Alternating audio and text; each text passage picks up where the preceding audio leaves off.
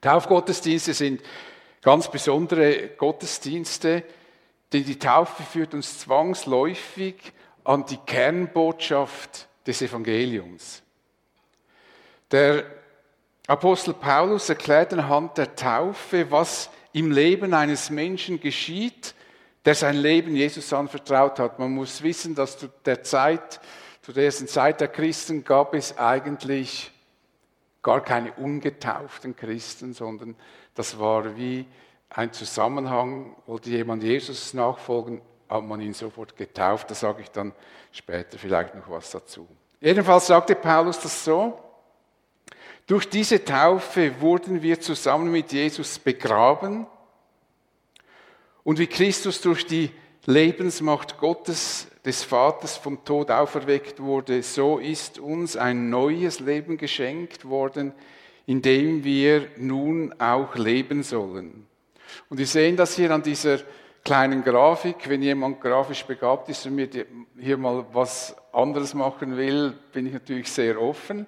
Aber wir sehen hier an dieser schlichten Grafik, wie schlicht eine Taufe eigentlich ist. Also das heißt, ich bin gestorben mit Christus, begraben und auferweckt.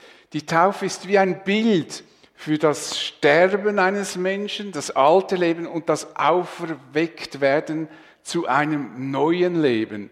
Das ist wie wenn wir selber für unsere Schuld bezahlt hätten. Jesus hat aber den Preis bezahlt. Und wir machen das, die Taufe im Glauben auf Jesus Christus. Denn Jesus sagt einmal seinen Jüngern, vor mir steht eine Taufe, mit der ich noch getauft werden muss und wie schwer ist mir das Herz, bis sie vollzogen ist. Da hat Jesus genau an das gedacht, dass er am Kreuz für unsere Schuld sterben wird. Und das war kein einfacher Tod, das war ein schwieriger Moment. Die die Evangelien kennen, wissen, dass Jesus im Garten Gethsemane vorher intensiv gebetet hat und Gott angefleht, wenn es möglich ist, dass das an ihm vorbeiginge, so gebetet, dass der Schweiß wie Blut von ihm tropfte. Das war wirklich schwierig.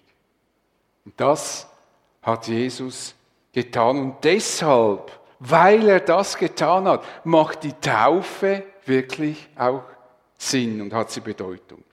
Viele Menschen meinen, der christliche Glaube gehe, ist es nicht so laut. Ich höre mich unglaublich stark. Ich weiß nicht, ob für euch das unangenehm ist. Ja. Also nicht, dass ihr dann äh, einen Ohrschaden habt, wenn ihr, wenn ihr dann nach Hause geht und vor lauter Lautstärke gar nicht mehr versteht, was ich da erkläre. Viele Menschen meinen, im christlichen Glauben gehe es darum, sich möglichst genau nach ethischen Richtlinien auszurichten. Der christliche Glaube bestehe aus einem Katalog über das, was man tun muss und das, was man nicht tun darf. Ethik und Moral sind jedoch lediglich Nebenschauplätze, wohl wichtige, aber im christlichen Glauben geht es um wesentlich, wesentlich mehr als einfach etwas gut oder schlecht zu machen. Es geht um das ewige Leben. Wie uns dieses Schaubild der Taufe deutlich zeigt, geht es um eine grundsätzliche Neuausrichtung im Leben. Die Taufe ist sozusagen eine bildhafte Verkündigung des Evangeliums. Menschen werden in der Beziehung zu Jesus fundamental erneuert. So schreibt Paulus den Korinthern, wenn ein Mensch zu Christus gehört, ist er schon neu, eine neue Schöpfung. Was früher war, was er früher war, ist vorbei. Etwas ganz Neues hat begonnen. Das ist eine Transformation des Menschen. Und das kann man sich fast nicht vorstellen. Das ist so wie wenn man im Nebel sitzt kann man sich nicht vorstellen, dass die Sonne scheint und dann steigt man in eine Bergbahn und dann plötzlich kommt das strahlende Licht. Man kann sich fast nicht vorstellen, dass das möglich ist. Es ist eine Transformation des Lebens. Und warum diese Veränderung so wichtig ist und nötig, möchte ich euch jetzt erklären. Ich werde euch erklären, wie wir in unserer Kirche die Botschaft des Evangeliums verstehen und wir orientieren uns dabei an dem, was uns in der Bibel überliefert ist.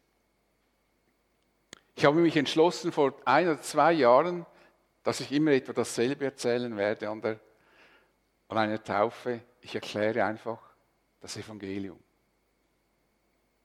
Um das Evangelium, was man übrigens auch frohe Botschaft, als frohe Botschaft übersetzen könnte, zu verstehen, müssen wir ganz am Anfang der Geschichte der Menschen beginnen, bei der Erschaffung der Welt. Die Bibel berichtet uns, dass Gott die Welt erschuf. Und ich mache jetzt mal hier ein Dreieck, das ist sozusagen ein Symbol, das man oft verwendet, um Gott, ein Zeichen für Gott, das ist Gott Vater, Gott Sohn und Heiliger Geist. Soll dieses Dreieck darstellen. Am sechsten Schöpfungstag wir sind der Überzeugung, dass Gott die Welt geschaffen hat. Ist sozusagen der Höhepunkt. Gott schuf den Menschen.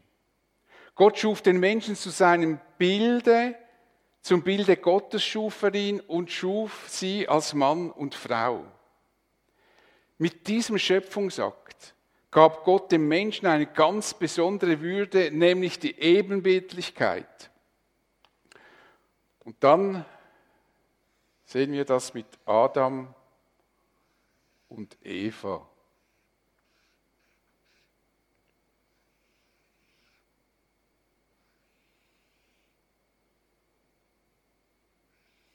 So, machen wir hier noch eine Locke.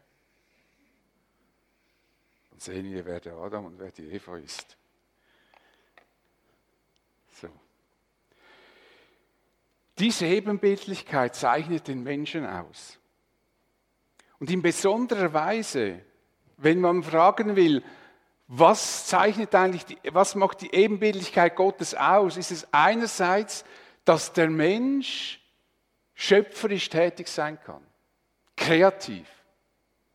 Genauso wie Gott die Welt erschaffen hat und unglaublich kreativ war, so sehen wir das, wenn wir die Welt, die Natur, die Fauna, die Flora, wenn wir alles anschauen, den Himmel, müssen wir sagen, das ist eine unglaubliche Schöpferkraft dahinter.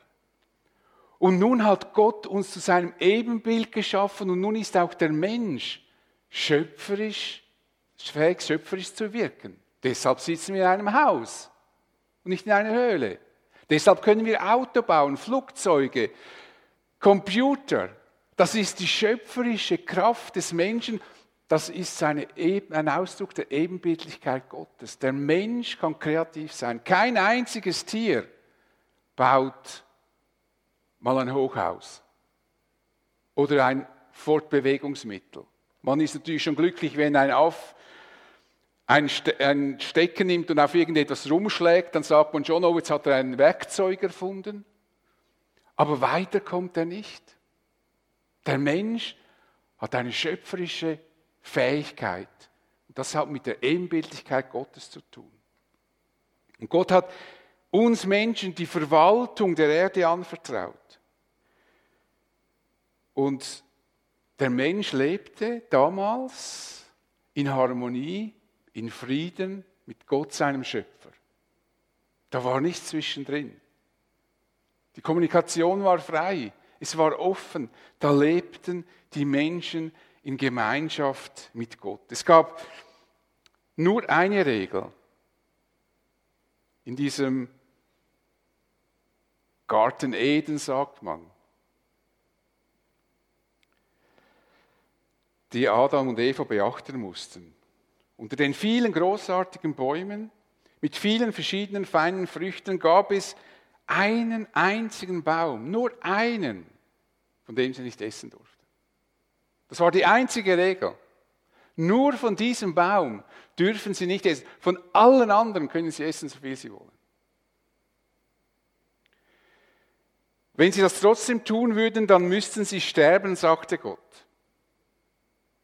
Das ist eine einfache Regel, sie war nötig, denn wenn Gott die Ebenbildlichkeit des Menschen ernst nehmen wollte, dann musste der Mensch die Möglichkeit haben, sich gegen seinen Schöpfer aufzulehnen. Er musste die Möglichkeit haben, seinen eigenen Weg zu gehen, sonst wäre er nicht ein Ebenbild Gottes, sonst wäre er eine Marionette Gottes. So, das war die Ausgangslage. Nur ein einziger Baum. Es gab viele wunderschöne Bäume, könnt ihr nachlesen. Nur auf einem durften sie nicht essen. Der Feind Gottes erklärte Eva, dass Gott ihr nicht die ganze Wahrheit gesagt hätte. Die Schlange sprach zur Frau, ihr werdet keineswegs des Todes sterben, sondern Gott weiß, an dem Tag, da ihr davon esst, werden eure Augen aufgetan und ihr werdet sein wie Gott und wissen, was gut und böse ist. Weißt du, Eva, Gott hat dich angelogen. Der hat dir nicht die ganze Wahrheit gesagt. Gott will dir das Beste nicht geben. Aber wenn du von diesem Baum isst, dann bekommst du das Beste. Dann bist du sogar wie Gott.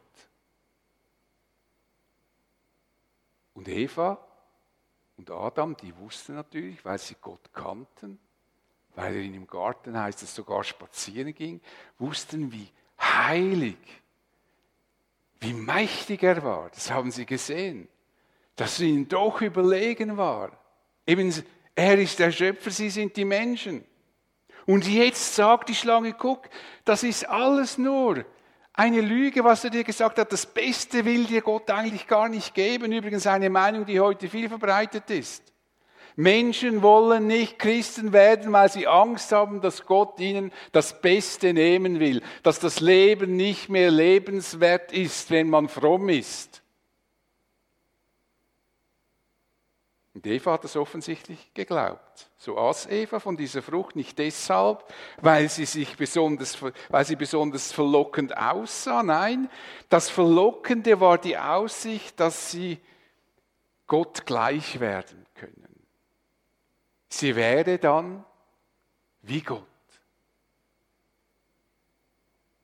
So aß sie von dieser Frucht und der Tod traf ein. Und zwar dadurch, dass nun die Gemeinschaft in ihrem Lebens, mit ihr von ihrem Lebensspender, dass sie von ihrem Lebensspender getrennt wurde, die Gemeinschaft zerstört wurde und der Mensch sterben wird.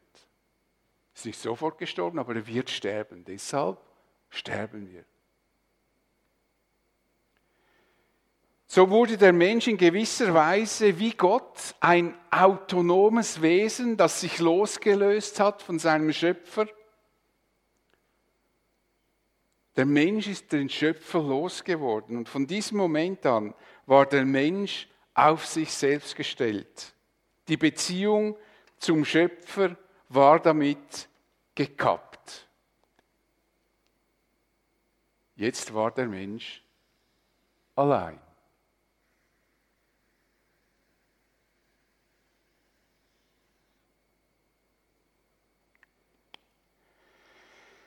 Wenn der Mensch Gott losgeworden ist, bedeutet das aber nicht, dass er nichts von Gott wissen möchte. Im Gegenteil. Dieser neue Zustand führte dazu, dass der Mensch ein durch und durch religiöses Wesen wurde. Die gekappte Beziehung zum Schöpfer hinterlässt im Menschen ein Vakuum, es entstand ein Loch, eine Sehnsucht nach Zugehörigkeit, Sinn und Ziel des Lebens. Denn der Mensch kann nicht aus sich selbst ein Ziel kreieren. Wir sind nicht so eigenständig, wie wir meinen. Wir können Menschen isolieren, indem wir, wenn wir jemanden sagen, den verachten wir total, alle, dann garantiere ich euch, wenn der nicht irgendwo wirklich geerdet ist, wird er an dem zerbrechen. Der Mensch kann nicht die Kraft aus sich selbst holen und er kann nicht Sinn aus sich selbst schaffen. Er kann auch nicht Wert aus sich selbst schaffen. Wert wird immer geschenkt. Und der Mensch sucht nach diesem Wert, nach dieser Bedeutung für sein Leben. Und das macht er auf verschiedene Weise. Bewusst oder unbewusst möchte er diese zerstörte Beziehung zum Schöpfer wiederherstellen. die entstandene Lücke, das Vakuum möchte er füllen. Der Mensch versucht, diese Mauer hier zu durchbrechen. Und das versucht er auf ganz verschiedene Weise. Er versucht es, indem er Opfer bringt. Die meisten Religionen übrigens äh, kennen Opferrituale. Also, er bringt Opfer, viel Opfer. Tiere, weiß ich was, man alles opfern kann. Oder es ist ein, gut, ein guter Mensch im Sinn von, er tut gute Werke, er arbeitet viel, er verzichtet auf viel und hofft immer, er würde durchstoßen, er würde bei Gott irgendwie landen können. Oder er betet viel. Viele Anstrengungen. Morgen eine Stunde, am Mittag eine Stunde, am Abend eine Stunde und so weiter.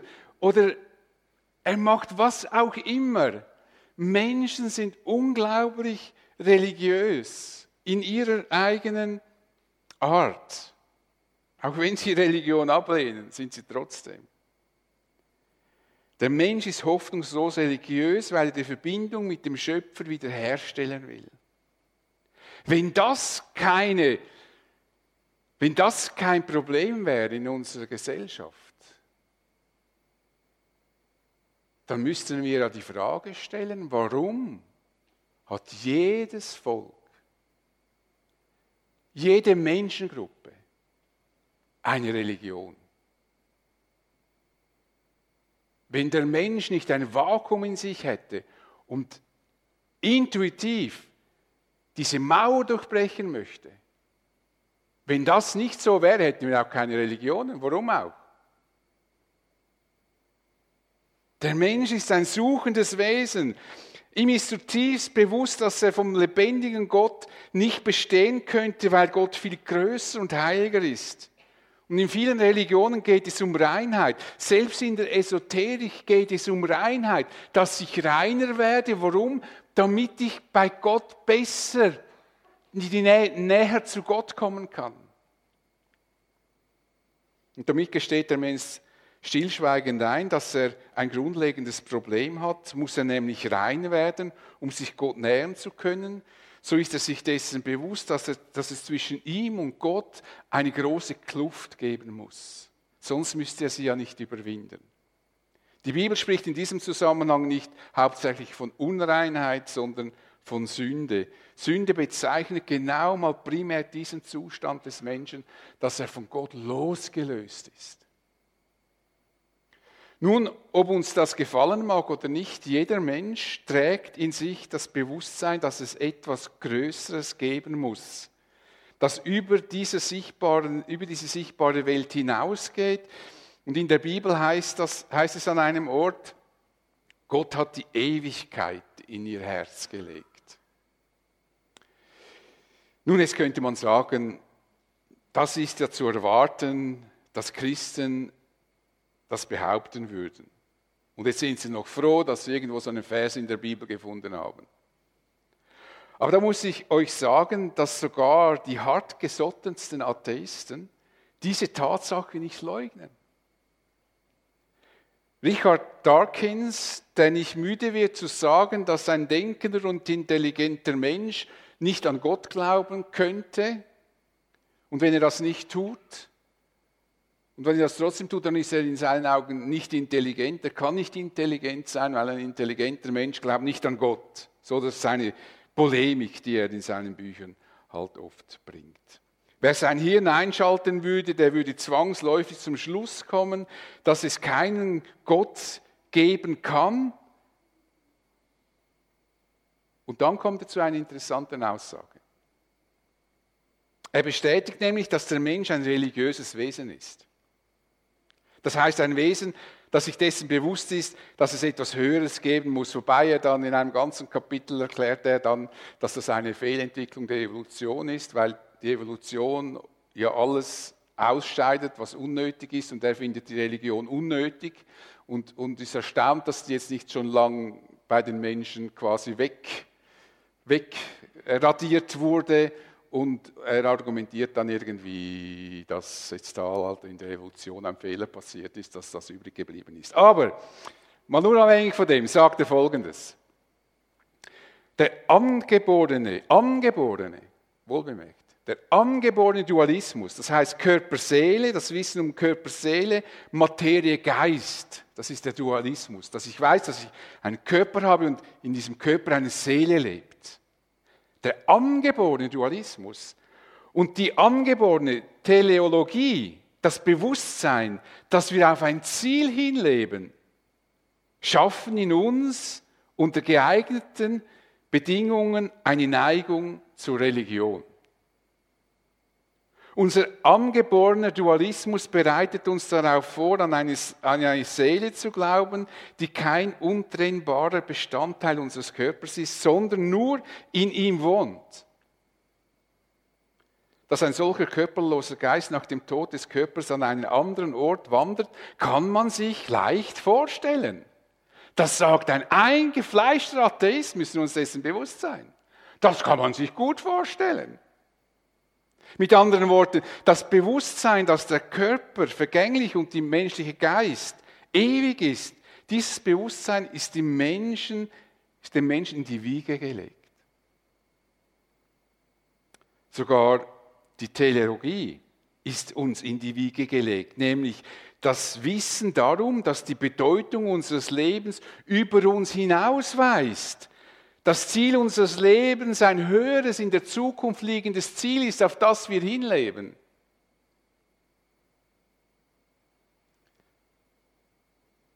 Oder anders gesagt, dass unser Leben einen Sinn haben muss.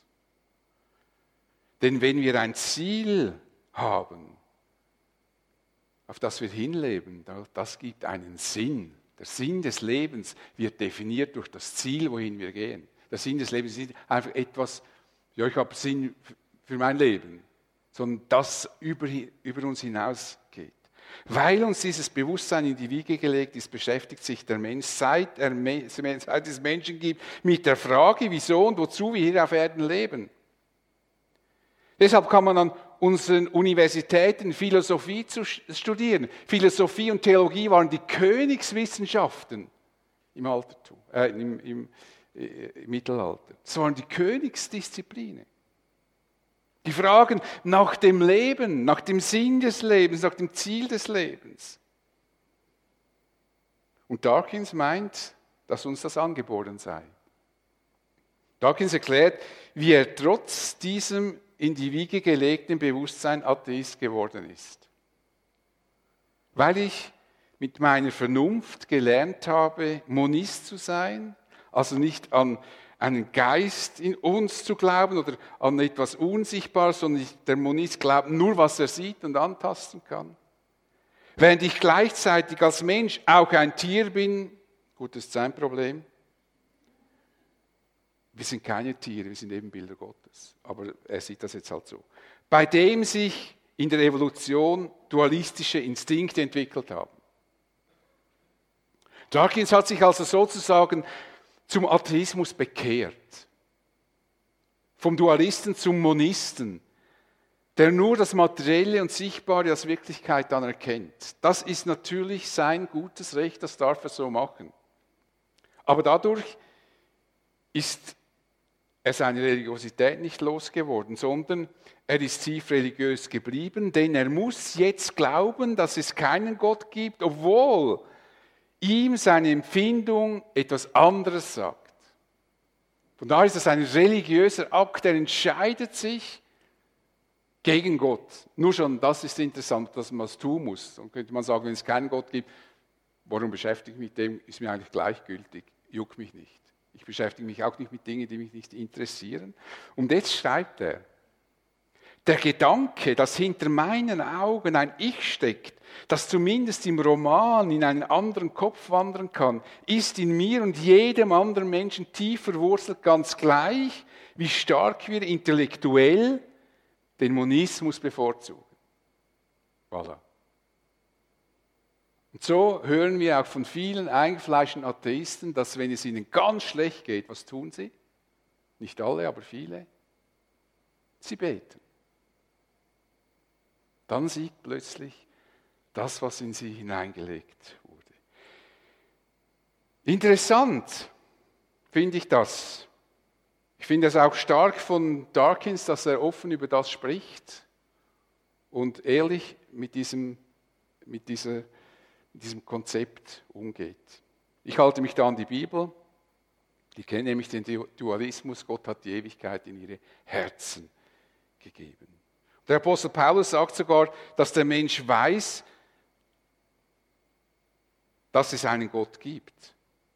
Gottes unsichtbares Wesen, das ist seine ewige Kraft und Gottheit, wird seit der Schöpfung der Welt, wenn man es wahrnimmt, ersehen an seinen Werken, sodass sie keine Entschuldigung haben.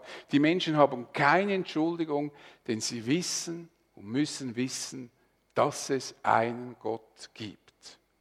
In den, in den Filmen, wenn ihr Naturfilme gern anschaut, dann wissen wir ja, dass, dass es keinen Gott geben kann in unserem Denken, weil ja alles durch Zufall entstanden sein soll. Aber das Interessante ist, dass man dann die Natur personifiziert. Die Natur hat etwas Fantastisches hervorgebracht. Äh, man darf heute einfach nicht mehr sagen, dass es Gott ist, der das geschaffen hat. Aber dann ist es die Natur. Dann wird die Natur personifiziert. Weil man so fasziniert ist von dem, was man entdeckt, dass man sagen kann, das ist so großartig, dass die Natur das gemacht hat. Nein, Gott hat es gemacht. Der Mensch kann also diese Mauer hier nicht einfach durchbrechen. Und Gott wusste das, dass wir unser Problem nicht selber lösen können. Wir könnten von morgens bis abends und die ganze Nacht hindurch auf Knien beten und Gott Opfer darbringen und wir werden diese Wand nicht durchbrechen. Ihr könnt heute von Zürich nach Bern auf den Knien kriechen und ihr werdet diese Mauer nicht durchbrechen. Der Mensch ist nicht in der Lage, das, was hier zerstört wurde, aus eigener Kraft wiederherzustellen, obwohl er das immer wieder versucht.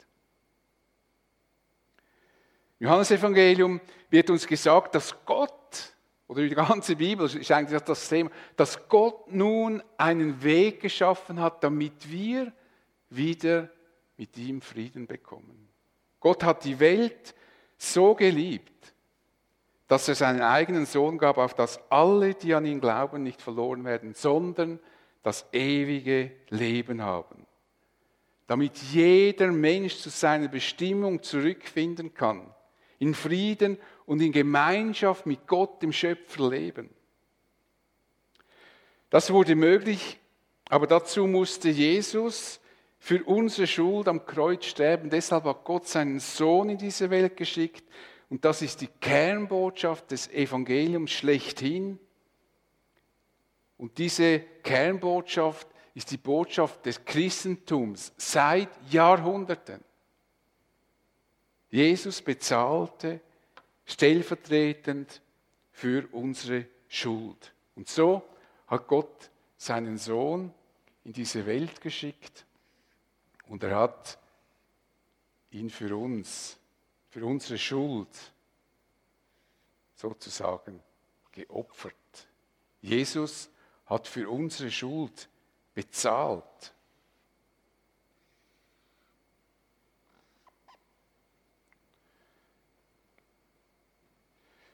Paulus beschreibt das so. Den Schuldschein, der auf unseren Namen ausgestellt war und dessen Inhalt uns anklagte, weil wir die Forderungen des Gesetzes nicht erfüllt hatten, hat er für nicht mehr gültig erklärt. Er hat ihn ans Kreuz genagelt und damit für immer beseitigt. Meinen Schuldbrief das, was ich getan habe. Und nun kann ich, und das ist jetzt dieser, der Punkt, kann ich als Mensch hier zu diesem Kreuz, kann Jesus meine Schuld bekennen und dann geschieht diese Erneuerung des Lebens. Ich komme hier wieder zurück in die Gemeinschaft mit dem Schöpfer. Das ist geschehen, weil Gott gehandelt hat. Es ist nicht das Werk des Menschen, sondern es ist einzig Handeln Gottes. Gott selber hat für das Problem, das wir uns geschaffen haben, eine Lösung geschaffen, nämlich dass wir mit ihm wieder uns versöhnen können und Frieden haben. Wer das glaubt und Jesus sein Leben anvertraut, der ist gerettet. Das heißt, seine Beziehung zum Schöpfer ist wiederhergestellt. Er lebt in Frieden mit Gott und das gibt eine Geborgenheit, die man eigentlich gar nicht beschreiben kann.